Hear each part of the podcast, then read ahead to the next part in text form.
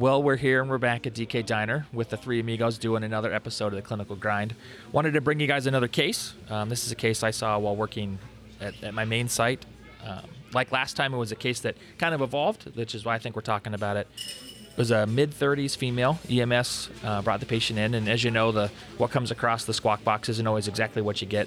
Um, what we were told was we have a mid 30s um, patient coming in with a chief complaint of hyperglycemia what looked like staple vital signs at the time. And of course, when you get to the bedside, um, you know, it's amazing what they choose to call in, which is fine. You know, they've got they've got a ton of stuff to worry about pre-hospital. So she came in with hyperglycemia, walk into the room, and the patient just looks sick. We've all been in that room where, um, again, you could yeah, you hear the encode, you hear normal vital signs, think hyperglycemia, thinking, oh, maybe it's 300 at home, and they want to come in because they were worried. But she was truly sick. Right? She she was altered and just not acting right. Um, was morbidly obese, so I already knew that okay, if we were going to have to do anything extra, it was going to be a difficult day. So I, you know, do the do the bedside assessment, do the sick not sick, decide that she's on the sick side, and go and start putting in some orders. Um, as I'm putting in my orders, I get a call back from nurse saying, "Hey, can you come take a look at this lady?" You know, a- as they were exposing her um, before I went and see her again, they found um, some additional findings other than just oh her blood sugar's high. So I walk in the room and they say oh, her blood sugar registers as high, which on on on that particular place's glucon number means greater than 500. And as we expose her, we find that she has um, some lesions that are concerning for nec fasc. What signs or symptoms were concerning for nec fasc that you saw? I mean, she truly had like purulent drainage from her perineal area. It was red. It was indurated. It was paint out of proportion to touch. It didn't really have the crinkly that you're kind of, you know, the Little the, Rice Krispies? Rice Krispies, but enough of it. That plus, Do with- love Rice Krispies. but that coupled with her hyperglycemia, I was like, all right. So the, ne- you know, initial it was is she in DKA, and now it's is she in nec fasc. So th- the picture you're painting to me right now is that this person is s- not not just sick versus not sick. This is super sick versus sick, and or potentially going down that road. And so this is someone that a lot of things happen really really quickly, and you have to get things going now. Getting antibiotics, getting blood cultures, getting all that stuff going. Um, support potentially evaluating airway. Is this someone that is going to potentially go to the OR right away? Because if they are, and they need an airway, or they're going downhill quick, start evaluating that. Lots of blood work, testing. I think it's a complicated situation for everything Tanner said, but also recognizing what is nec fasc or that surgical emergency because, well, it's a clinical finding in some ways. It's also, we also all know, and I think everyone listening knows that it's not a clinical finding. I mean, sometimes you'll look at somebody and go, "Holy, I am concerned for nec fasc. I'm concerned for Fournier's gangrene. These are all spectrum type things because of where the spread has gone to." And in your case, you're describing something to me not not so much because of the physical findings as to what the lesion looked like, but because of the locational lesion that you're concerned that this is proximally spreading and getting involved into the genital area and the abdominal compartment. Because just a weeping, bad-looking wound without clearly palpable air. Um, or obvious rapid spread. And I'm guessing the patient couldn't tell you that this was rapidly spreading because it doesn't sound like they were much of a history. Much, much in the way of his, historical findings. It isn't necessarily nec fasc. We've all seen these wounds on somebody's lower extremities and go, "Eh, okay, I don't even know if that's cellulitis. This could be pseudocellulitis. It could be just horrible fluid overload that we're kind of weeping and we've had chronic venous stasis breakdown or whatever, whatever the case might be. But you're saying, okay, this is there's just so many levels of concern, and now do I need to get who do I need to mobilize? Yeah. I think that's where you're going with this. I don't know. Who do I need to mobilize? Yeah. What, what, what resources do I need? So again, I go and I up some orders, add a sepsis workup, um, add some antibiotics, tell nursing to throw in a Foley, and call surgery. Ha- Have the conversation. Hey, this is Andy. I got a patient. I'm concerned for nec fasc. This was their presentation. Uh, you know, initially, sometimes with consultants, you can always tell they're not really excited to talk to you on the phone. But once I get a little deeper in the story, they're like, "Oh, I'll be right down." So the resident comes and sees the patient, um, and uh, and just kind of gives me the even from the door, opens the door and goes, "Oh, I'll be back."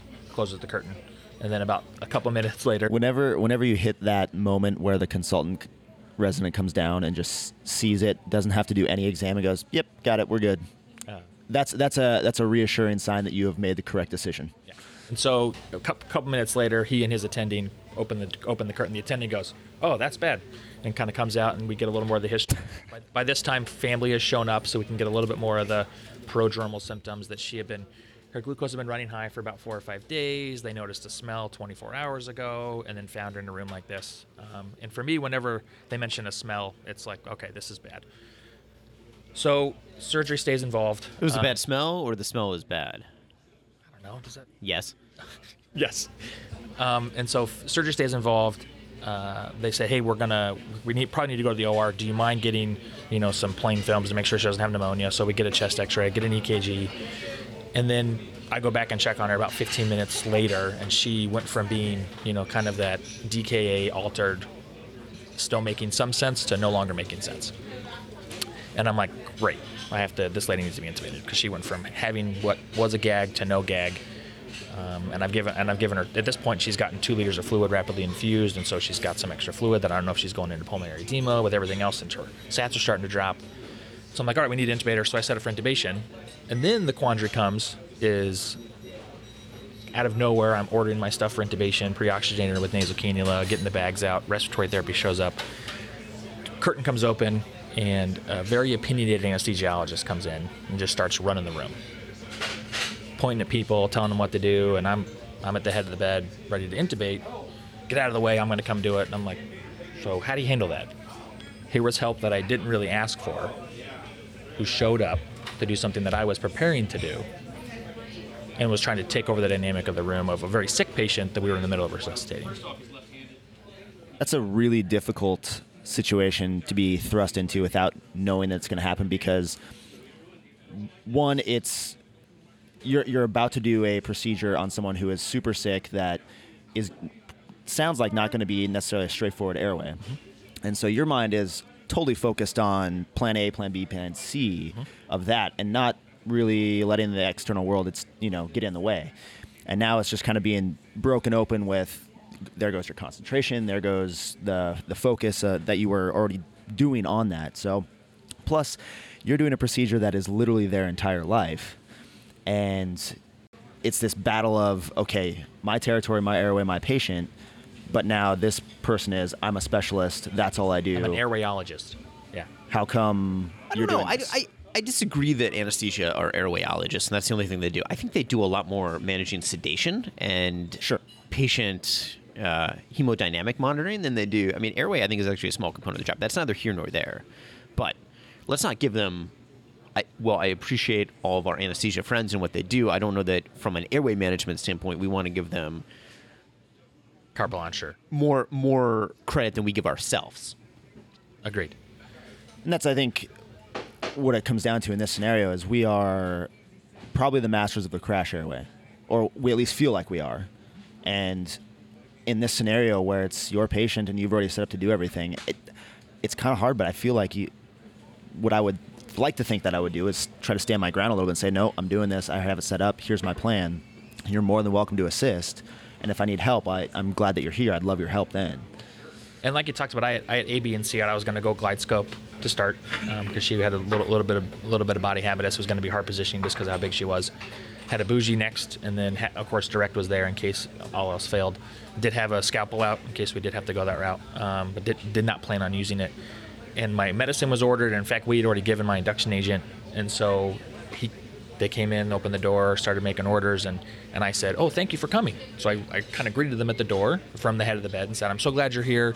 This is what's going on. And then I just kind of explained what I was what my plan was. I said, I'm giving etomidate, I'm giving this this is my medicine that's gonna be my paralytic. Here's my plan in terms of bagging her, here's my plan in terms of airway. And I have to admit I'd had other run-ins with this particular anesthesiologist that were not necessarily choice. But I, as I was able to explain myself and what my plan was, he said, "Oh, okay. You mind if I bag for you?" And so he just came to the head of the bed and just bagged for me. And then the intubation went great. She ended up being, you know, at this point we started getting labs back. Her pH was, you know, in the trash. Um, her white count was through the roof. Like she was just super, super sick. I called the ICU because the, the OR team wasn't ready, so she went up to the ICU for a little bit and then went to the OR later for nec fasc. But for me, the, the key to that interaction was having interacted with that particular person and seeing other bad ones was is that I just really explained myself. And when he saw that I was competent at what I was planning to do, he definitely de- um, deaccelerated his kind of aggressiveness of, oh, I need to be involved. Think it's a great way to play it is that you're you are controlling the situation and when somebody walks in with the plan of taking over into a clearly controlled situation with a plan, then it's a lot harder for that person to take control. They feel comfortable with what's going on. Now, to step back a second, I kind of disagree with Tanner in, in some ways and maybe with where you're going with this. And this is a tricky situation. Obviously, in my department, this is my patient. This has not gone anywhere yet. I'm already prepared to do a procedure. I want to do the procedure. I think that's the appropriate thing to do. But this is also somebody who very soon is not going to be your patient anymore. This is going to be a patient that is going to the OR with a surgeon, with anesthesia management, and the anesthesiologist, who I suspect is going to be the one managing the patient, or somebody, you know, closely working with him is going to be the one managing the patient is now in the ED to assess and, and take over care. And it gets into a conundrum of, yes, my patient currently, but I'm handing this off very rapidly to somebody else. And if they're going to do the long term management in the OR of this patient and the post op follow up and all that, in some ways, becomes a much more gray line as to is this their procedure to do versus is this my procedure to do. Now, obviously, you had concerns that this was a patient that was decompensating with altered mental status, and we needed to move towards airway protection sooner than later, which certainly puts the ball in the ED court of, of things. But the fact that this is a surgical complication going to surgery, it kind of puts it in the anesthesia uh, and surgical realm. And you know, one of my rules, and we've talked about this a few times on the podcast before, is I don't like to make complications for somebody else. Mm-hmm. And this patient is already a complication for somebody else, not because we created it, because the patient created it. And you have to ask yourself at some point is my initial airway management of this so important that I need to do this myself, or I am okay now that the surgical team, the anesthesia team is there, stepping back and saying, you know what, this really is now your patient. The only difference is they're in the ED versus they're in the OR suite, and I'm okay stepping away. I don't have the right answer for this one, but it's a it's a complicated situation. I think you have to think about both sides of it. Certainly, the way you describe handling it is probably the most appropriate way. And I imagine if the conversation went a little different, he goes, "That sounds great. Will you assist me in doing the rest of the procedure?" You probably at that point would have said, "Cooler heads prevailed. Yes, it's yours," and and it would have worked out fine also. But I I, I do see the complication in this from from both perspectives, and it's not an easy. This is ours because it's in RED territorial situation, which is always something we need to be careful about. It's kind of like if uh, you worked at a hospital where the ER docs respond to every code, and something happens on the floor or in the OR, and you show up and somebody is already running ACLS. Yes, they are probably doing an okay job, and we're going to go in there and we're going to fly in saying what's going on, and kind of take over or try to at least. And in reality, it's probably a very similar scenario where if somebody just said, "Well, I've done this, this, and this. I've given epi. We've done three rounds of compressions. Yada yada yada. It's asystole." That's going to make us feel a lot more comfortable that the right things are being done, and then we can kind of step back and just kind of observe and then help out as needed, and or say, "Hey, if you want me to take over, let me know." Very same, similar scenario to this, but just reverse. we have to make sure we're thinking about the bigger picture too. There's the battle and there's the war, right? And in the hospital we're very territorial. Mm-hmm. Sometimes that's appropriate, sometimes it's not appropriate.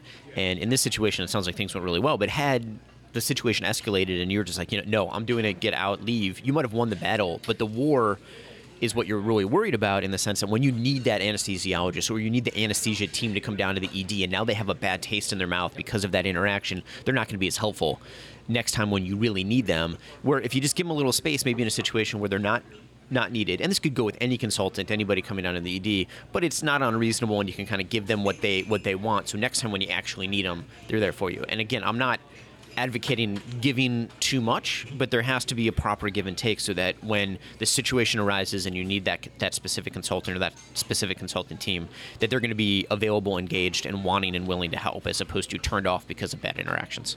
Emergency medicine is the chameleon of all medicine because we have to have a little bit of knowledge about everything but we're also the chameleons of the personal world too. We have to be able to interact with all different kinds of personalities and get them to do what we need them to do, and also get their help when they when we need their help. Yeah. We're, we're the jacks of all, but the masters of resuscitation. Wow, that was a hard word for me to get out. Usually isn't.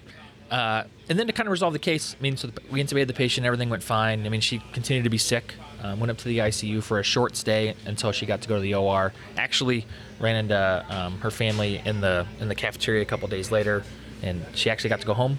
Not a lot. She did end up having nec fasc. Um, had to get had to get you know some skin taken off, but other than that, had a had a decent recovery for her illness. And I think the the benefit of all this is is that about a week later, I had another kind of train wreck airway, where I did call for anesthesia, and this same anesthesiologist came in, and it was nice because I'd had a good interaction a couple days, a couple weeks before. Like Drew said, I called him for help. He was more than willing to come help me. I said, "Hey, this is my problem. This is what I've done." He trusted me because we had had that good interaction, and then he was more than willing to help and take over in a, in a situation where I was definitely over my head. Um, so I think to me the, the big take home is is that like Drew said, that you have to pick battles, um, and these sometimes patient care isn't just about you taking care of the patient. Um, it's about making sure that all the resources are available, and sometimes we're not the best resource, and you have to have both the foresight and the, the willingness to realize that. And I think resources is where you nailed it. I had a similar interaction with anesthesia, and this is not an anesthesia thing, where I had a trach that was being very complicated for me, and I am not the master of all trachs. And unfortunately, it was after hours, so a lot of our teams have gone, but the facility I was at had 24 hour anesthesia cover, so we called them down to the OR, and initially they were very standoff. What do you want me to do? They already have a trach, they already have definitive airway management, blah, blah, blah. And I said, I understand all that, but this is a complicated trach patient who I'm having difficulty ventilating. I am not a professional trach management person. I've paged pulmonology who put the trach in, but I just want one you to know about this patient. So if this patient goes downhill, we are not having the catch up conversation. Yeah. At that time, we're having the conversation now, and I'm really just looking for some help troubleshooting. And initially, the conversation started as, as kind of very standoffish and, and, and almost aggressive as to why are you calling me. And as soon as I explained the situation, and why I had called them and, and was able to show them the patient, they were incredibly helpful and understanding and said, Yeah, thanks. Thanks for letting us know about it. Here's what we would do to troubleshoot. Hopefully, it doesn't get to the point that you have to call us back. I felt much better. They felt better. The whole situation got diffused very quickly, and, and it was a beneficial, beneficial conversation to have. But there was that initial tension uh, right from the start. And again, it, it just all goes back to explaining why and what you're doing. Some of this stuff sounds like it uh, could be this this scenario would have been improved overall if we have interactions with these people outside of phone calls. And there there was an interesting article recently that I read about the doctors lounge and how that is becoming having a little bit of a revival. Part of it because of wellness, but also because there's a lot of information out there that says just interacting with these people face to face so that they know who you are makes things much different overall for people. And that ability to say, oh, yeah, this is the guy that I chatted with about sports three days ago is a totally different scenario than this is a stranger that's calling me in the middle of the night asking for help on something I have no idea what they're talking about. Andy, thanks for a good case. No, thanks. All right, friends. Well, as always, if you like what we're doing with the Clinical Grind, please be sure to give us some feedback.